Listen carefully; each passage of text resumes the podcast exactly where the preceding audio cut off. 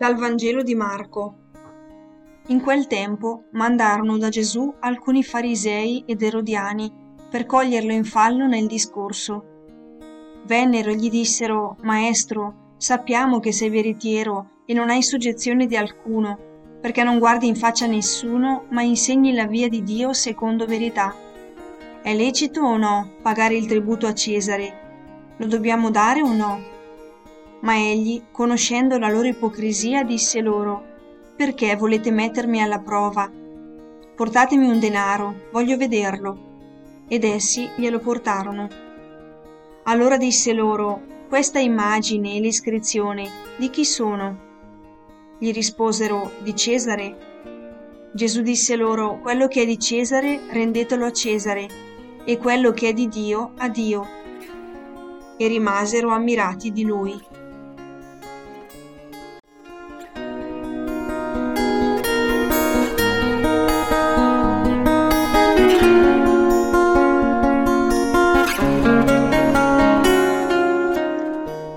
Queste righe di oggi emerge più che mai l'originalità di Gesù. Lui non vuole schierarsi a livello politico o economico. A lui sta a cuore l'uomo, ogni uomo, nessuno escluso.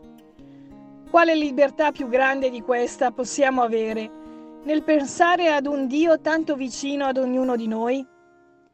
Chiedendo di vedere una moneta romana, mette i farisei di fronte alla realtà e invita loro a non sottrarsi ad alcuna responsabilità.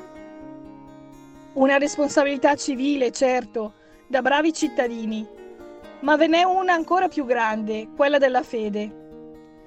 Una fede che non può essere confinata solo in alcuni ambiti della vita. Quante volte invece separiamo Dio dall'uomo e la terra dal cielo.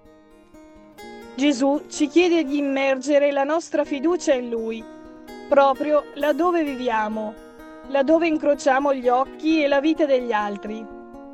Solo così abbiamo il meraviglioso dovere di essere uomini e donne di pace vera. Spirito Santo, aiutaci a vivere con il cielo negli occhi, affinché non dimentichiamo mai di rivolgere lo sguardo alla tua divina misericordia.